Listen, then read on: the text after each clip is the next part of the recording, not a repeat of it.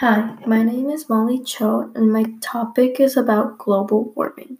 I chose benefits and non benefits as a subtopic for global warming because I wanted to show all of you the comparison between what it will do to us and the little things that are benefiting us right now.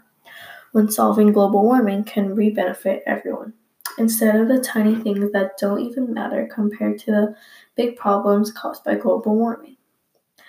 Even though global warming is a serious and dangerous topic, there are some benefits of it, such as improving agriculture in some high latitude regions, increased plankton biomass in the North Pacific subtropical gyre, the recent increase in forest growth, etc. These benefits seem like nothing compared to all the non benefits all the benefits are because of global warming, which has countless amount of non-benefits that increase at the moment.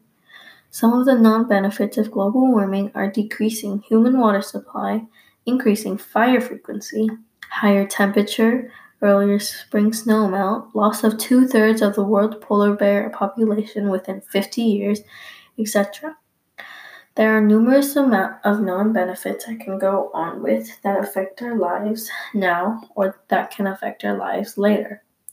The tiny benefits don't even matter to us because when we go to the beaches, we don't notice it like we would notice trash everywhere lying on the sand.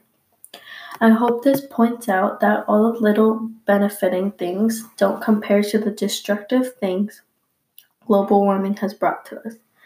Just because there are benefits to this topic does not mean it mean it's a reason to keep going.